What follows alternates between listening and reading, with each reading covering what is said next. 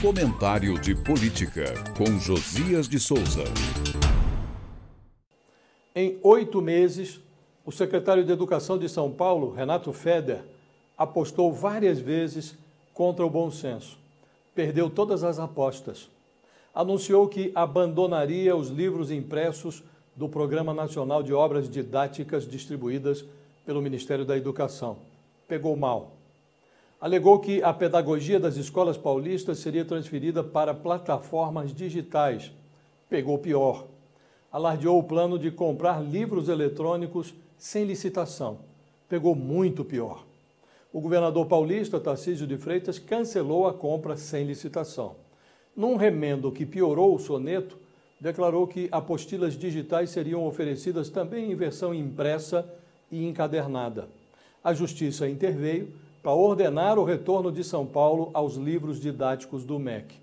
O secretário Feder cumpriu a determinação judicial, mas não se deu por achado. Confundindo a Secretaria Educacional com uma mesa de pôquer, ele dobrou a aposta.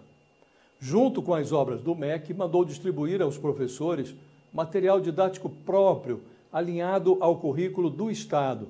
O conteúdo combinou a modernidade digital com a vulgaridade do erro.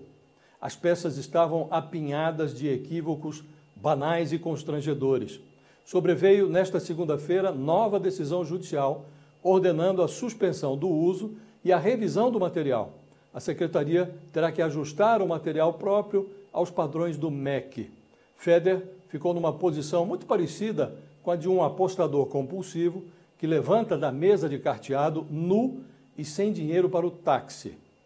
Um governante que se cerca de auxiliares competentes é mais competente do que eles. O contrário também é verdadeiro.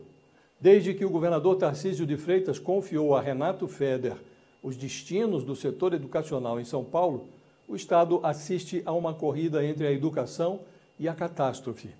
O desastre abriu larga vantagem, mas Tarcísio insiste em manter inalterada a cadeia de comando da Secretaria de Educação.